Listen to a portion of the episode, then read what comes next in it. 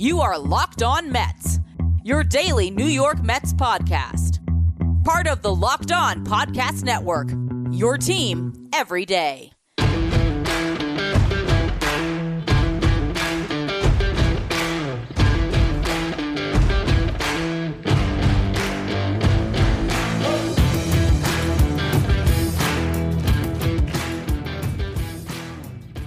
Hello to all you uh, amazing Mets fans. You're listening to Locked On Mets, part of the Locked On Podcast Network, your team every day.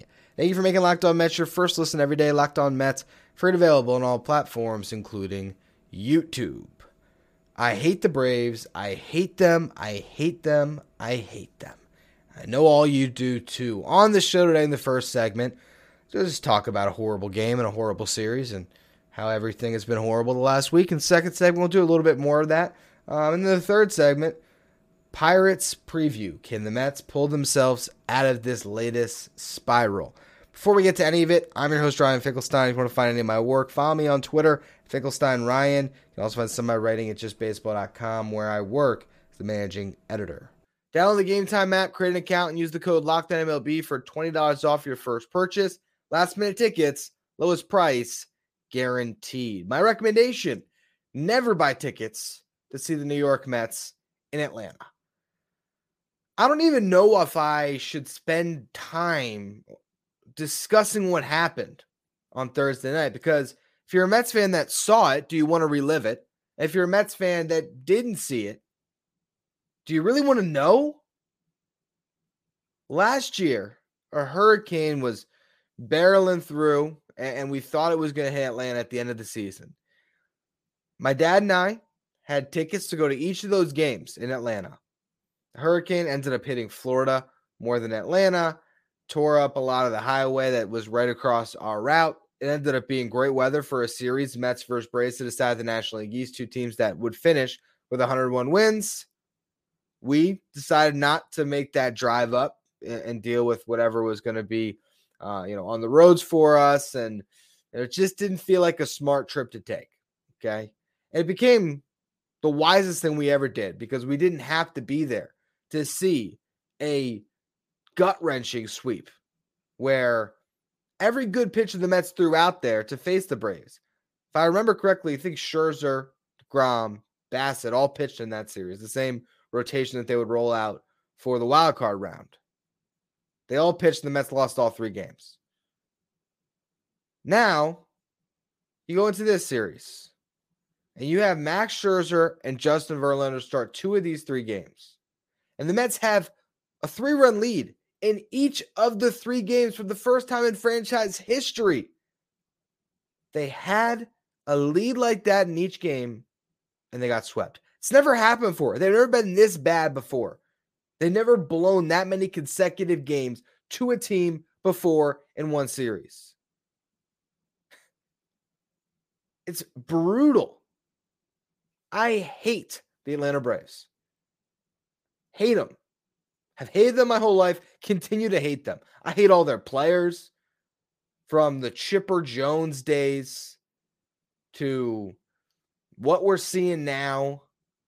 I hate Acuna. I hate Albies because he's not even that good. Come at me, Braves fans. He's not that good. Most overrated second baseman, but hit some home runs. It's sure hit a big one to destroy Mets fans' hopes and dreams on a Thursday night.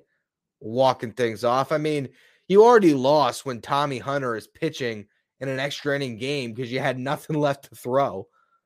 Tommy Hunter comes in with his six ERA. He nearly gets you through it.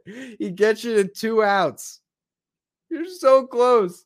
You just needed that rocket to be hit anywhere but in the seats, and it was hitting the seats. I hate all of them. I hate that Travis d'Arnaud hits a two run homer to get the Braves within one late, and the fact that he has destroyed the Mets ever since leaving. I hate that they can pick up a guy like Orlando Arcia off the scrap heap and he can turn into a great shortstop out of thin air. How they went from Dansby Swanson, a first overall pick that was supposed to be good and became good at the end of that that they're team control of him. He has a great season. They let him walk. It was supposed to be Vaughn Grissom, who you would have been scared about as another former top prospect. And Orlando Arcia wins the job, and he's the guy that hits the tying home run in the ninth inning. Brutal. I hate their fans. I hate that ballpark, how it plays so freaking small. It's great when Francisco Alvarez is leaving the yard twice in the game. But when you can't hold a lead late,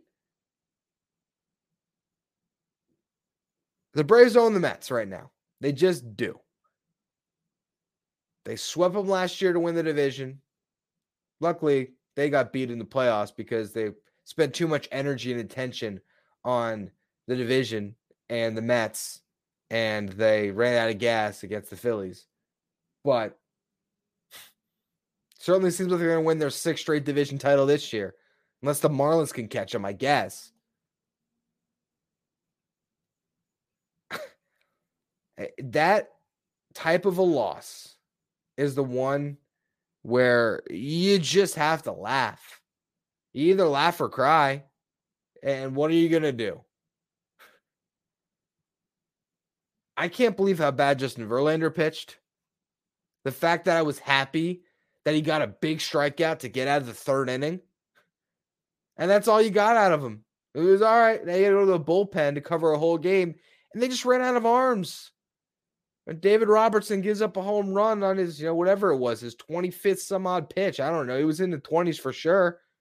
He so many guys had to continue over where usually you'd pitch one of your relievers, you'd have a guy like Brooks Raley or Drew Smith get the big outs again out of an inning, you could pass the baton.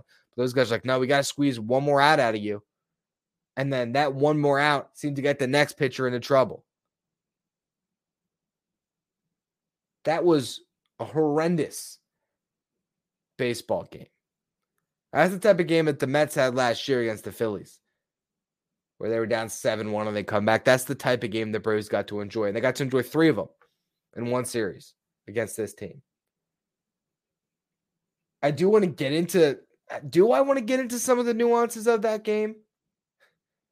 Some of the positives you can take from the offense, but no, nah, I don't even think it's worth it, man. I don't even think it's worth it to spend any more time on it. You've lost six in a row. I don't even know how many games out you are at this point. I'll check and I'll let you know in the next segment. And you got to go play a pretty good Pirates team this weekend on top of it all. Try to break out of it.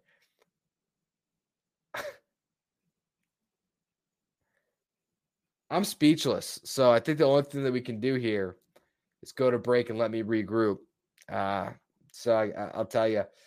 Today's episode is brought to you by Game Time. If you've ever been in the situation where you're stressing out over uh, trying to find tickets to the game, Game Time is the place to go because you can get killer deals on last minute tickets. If you want to go to the game, this is where you should go. If you want to go to the concert, the comedy show, if you want to go to a theater near you, Game Time has it all with their best price guarantee. So you can stop stressing over the tickets and start getting hyped for all the fun you're going to have. Uh, the game time guarantee means you're always going to find the best price. If you find tickets in the same section and row for less, game time will credit you 110% of the difference. It's the fastest growing ticketing app in the country for a reason. Get images of your seat before you buy so you know exactly what to expect when you arrive. Buy tickets in a matter of seconds. Two taps, you're all set. Tickets are sent directly to your phone so you never have to dig through your email. Snap tickets without the stress with Game Time. Download the Game Time app, create an account Use the code LOCKEDON for $20 off your first purchase. Terms apply. Again, create an account, redeem the code LOCKEDON for $20 off. Download game time today. Last minute tickets, lowest price guaranteed.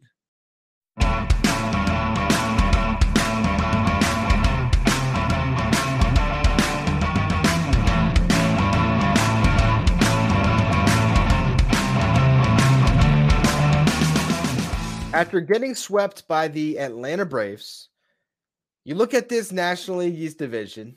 Braves are sitting at 38 and 24. Marlins are at 35 and 28, three and a half back. Phillies 30 and 32, now half a game up on the Mets despite getting swept a week ago. And the Mets are sitting at 30 and 33. They are eight and a half back in this division. Luckily, there's still a wild card. You still have a chance to be a playoff team, but it felt like the Braves just ended the Mets' chance at the division again, the same way they did the last time these two teams met in that ballpark. And this time we're in June. But currently, can you see the Mets running down that Braves team? Running down an eight and a half deficit, eight and a half game deficit in the division. Here's the good thing. Had some guys that had big days. And maybe that carries over for you offensively. Maybe the fact that you're not playing the Braves and you maybe that's the type of loss that's so bad that there's only one way to go and it's up from there. Maybe. Brandon Nimmo had a grand slam in this one. Francisco Alvarez had his second multi home run game of the season. This kid is a superstar, and I love that they're going to DH him now. So, days when you're going to Narvaez behind the dish, all right, you can DH Alvarez. They should go to that. You don't always have to prepare for a disaster, okay? If something were to happen during a game, you could lose your DH if you had to, and you can put Alvarez behind the dish if you had to. Otherwise, just don't put it out there like something's going to happen. Yes, maybe in an ideal world, the Mets would have kept Gary Sanchez, who's somehow been good for the Padres, and realized that they were going to cut Tomas Nido two days later, which is kind of ridiculous if you think about that. You had a guy that you wanted to see in Sanchez. You saw him for half a second. And then when Nido came back, you said, All right, we're going to bring Nido back just to get rid of Nido when Narvaez comes back. Not great roster management by this front office. At that point, you might as well have just DFA'd Nido when he was ready, kept Sanchez for a little bit longer. And who knows, maybe you would have thought, oh, actually, he's pretty decent. Doesn't matter. It's crying over spilled milk that probably shouldn't be worried about because I'm sure Sanchez will go downhill for the Padres at some point. And watching him catch is something I never wanted to see again. So I'm not going to spend too much time on that. But you got two catchers and two catchers that look pretty good. I mean, granted, there was an opportunity in the ninth inning. We had the bases loaded, one out. Narvaez came up and he couldn't put the ball in play to give you a run. That was brutal. But overall, I've liked the way he's looked offensively a lot more than Tomas Nido, and defensively, he's great. So I think the Mets have their catcher situation figured out. That's one thing they got. In this game, Jeff McNeil got a couple hits, but he struck out three times. Lindor was two for four with a walk. Baty, two for four. He seems to be coming out of it with a walk and an RBI. Starling Marte, three for five, two runs scored, RBI. Tommy Pham, one for four, drove in a run, drew a walk, two strikeouts. Mark Vientos 0 for 5. One guy on the lap didn't get a hit. What I would say to that is keep rolling him out there. It's your fault that you didn't play him, that you got him cold. I hope that they maybe give him a chance here, but likely he goes oh over 5 and they're going to park him right back on the bench where, you know, he, he might struggle further. At this point, you might have to option him and you might have to play Tommy Pham every day and play Mark Canha every day for a little bit. I know there's some that would say call up Ronnie Mauricio, play him at second base, move Jeff McNeil to left. I don't necessarily want to take playing time away from Tommy Pham or Mark Canha right now. So to me, the bigger thing is those guys should be playing. Ideally, you give Vientos some run, but if you're not going to give him run here, at least option a triple A so his back can get hot again. So when you maybe decide to give him run, he's locked in because that's a guy that to me just looks like he's no longer comfortable because he hasn't been seeing at bats for two weeks now, consistent at bats at least. But look, the, this game, you know, the Mets had to use six relievers because Justin Verlander can't couldn't make it past the third inning. If you want to pinpoint one reason why you lost this game, it's Verlander giving up seven hits and four walks, and this is second year coming off Tommy John. And he was great in that first year coming off TJ. Do you remember Matt Harvey in his second year after Tommy John? I'm not saying Verlander's going to be that because I, I, certainly was able to see him make a great pitch to the Braves, the bases loaded situation where it's like, okay, it's still in there. But that's going to be something to monitor. You know, Scherzer had a bad start against the Braves too, but it's also this Braves team is really good. You just have to credit them for being an awesome team. Can the Mets still be a team that gets hot at the right time, that sneaks into the playoffs as a wild card team that makes a run? We just saw a Phillies team that was far less talented do it last year. Now, they had more horses in their rotation that they could count on. But again, if the Mets get hot at the right time and Verlander and Scherzer look like the guys that they've been throughout their careers and Kodai Senga is good, you never know. It's not time to give up on the season. This team was in a very similar spot a month ago, clawed their way out of it, looked good for a minute.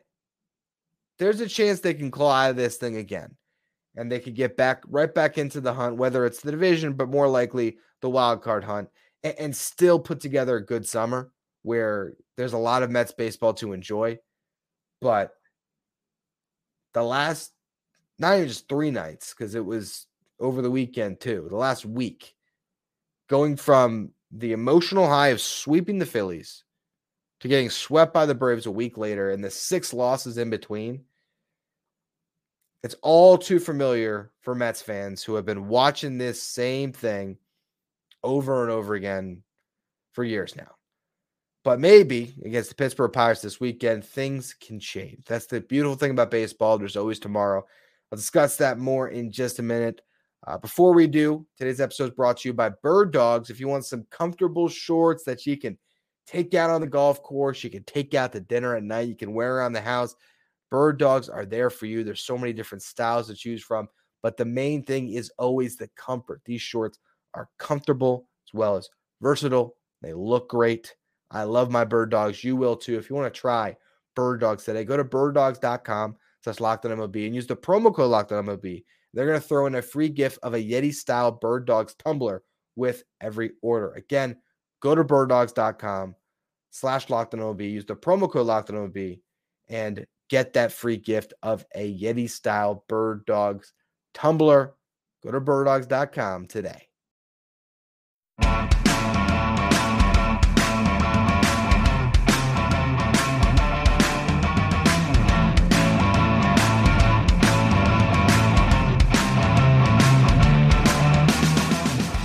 York Mets play the Pittsburgh Pirates 7:05 Eastern Time Friday night. If you want to catch every pitch from the Mets hometown broadcast, you can do so with SiriusXM on the SXM app. Just search Mets. Now, here you go, Mets Pirates PNC Park. Pirates are good this year, 32 and 29. They're the best team in baseball coming out of April. They went through a massive skid and then have now come back right around out of it. They're six and four in their last 10. They are 16 and 15 at home, 16 and 14 away this year. They got a lineup that consists of a bunch of guys that you'd be surprised are this good. Bryan Reynolds with the long term extension. Uh, he's there for eight years now, I believe, and is uh, playing alongside the guy that they once traded uh, to get Reynolds, which is Andrew McCutchen. So McCutchen is back. You remember, the Mets showed a lot of interest in McCutchen this offseason. He decided to go and what we all thought was retire in Pittsburgh, have one last swan song. And he's been great this year. And they've been good in the lineup, sneaky good. Jack Suwinski, he's been a really good power hitter for them, had some really nice numbers. Connor Joe, same thing. All those guys I've mentioned, really good plate discipline. So you're going to see them work deep counts, not strike out too much and, and walk plenty. Uh, so it's going to be difficult for these Mets pitchers. Look at the matchups. Tylor Megill going up against Rich Hill. We all remember Rich Hill. He pitched for the Mets in 2021. This year, he's got a 4.41 ERA, right there in line with Megill at a 4.40 ERA. But guess who's pacing who in strikeouts? Rich Hill's got 61 to Megill's 48. How about that? Uh, the old veteran. How old is Rich Hill now? Got to be what? I'm going to guess 40, at least 43, 44, I guess, on Rich Hill. Ah, he's 43. He's 43. When's he turn 44? Am I close? Is it happening? It already happened, March 11th. Happy belated to Rich Hill. 43 years old, still doing it. Uh, left handed pitcher. I probably should have mentioned at some point. There's still kind of a scary situation developing with Pete Alonso in this wrist. he got flown to New York to check out uh, that wrist further. Originally, they said it was a bruise. X-rays were negative. You got a CT scan, and they sent him out to to New York for further imaging. That could be disaster for this Mets team. I mean, suddenly what? Mark Vientos is your starting first baseman, and you got Vogelbach. Everyone gets to play then, right? Then Vogelbach gets the DH, and Vientos playing first. Hopefully, that thing is just a bruise, um, and you get Pete back in short order because I, I don't know how this team survives with that. I mean, unless this is one of those situations where something that drastic for some reason, it's kind of like how the Phillies somehow played better without Bryce Harper last year and then he came back and they went on that run. Maybe the Mets have some similar crazy arc in them, but I certainly don't hope that that is the case. Anyway, you don't have. I would doubt that Alonso is going to be in the lineup against Rich Hill. So I imagine your righty lineup with maybe Vientos starting at first again. One of Canha or Pham DHing. Maybe Canha plays first. I think that they probably, despite the fact that Vientos his best positions first. I still think they probably would like Canha's defense over him more. It's just a more athletic player. So maybe it's Canha at first, Vientos at DH, Pham in left, and then your regulars around the diamond otherwise, with maybe Alvarez catching, because obviously they're not going to play uh, Narvaez against a lefty. That's probably what we're looking at here. And who knows? Maybe this is just one of those things where you just put up 10 runs against the Braves. You scored runs in every single game against a good team and now you go to Pittsburgh and you, you beat up on them. That's what you hope for. Game two, that's going to be at 4.05 Eastern Time. Kodai Senga versus Johan Oviedo. Uh, Senga has not been good on the road this year, but he was bad as the last time out. I'm trying to think when he when he started, I believe he got an extra day this time around. Um, let me check on that to make sure because now that's one thing I'll be certainly paying attention to uh, moving forward. So he started on the fourth, so fifth, sixth, seventh, eighth, ninth. Yeah, he's going to be on five days rest. So Senga should be good to go. Um, tough ballpark to pitch in though, so we'll see how he holds up on the road this time. I don't know if that's enough of a trend at this point of the season that we say that's definitely the case. He's always going to be bad on the road, but that has been what's happened. So uh, we'll see where things go there. And then Fortunately, Sunday you got to face uh, the ace of the Pirates, Mitch Keller, who's been nasty this year. Granted, the Mets just put up a bunch of runs against Spencer Strider, so you never know. But he has a 3.60 ERA and he's got 94 strikeouts in uh, 80 innings pitched, a 1.16 WHIP. He's been awesome out there.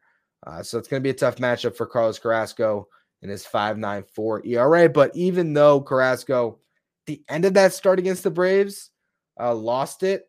He still was pretty good through five. So, you know, maybe Carrasco will continue a, good stretch of pitching. I, I've still liked what I've seen from him lately. And look, even though this Pirates team is 32 and 29, it's not the Braves you just faced. It's definitely not a team that good.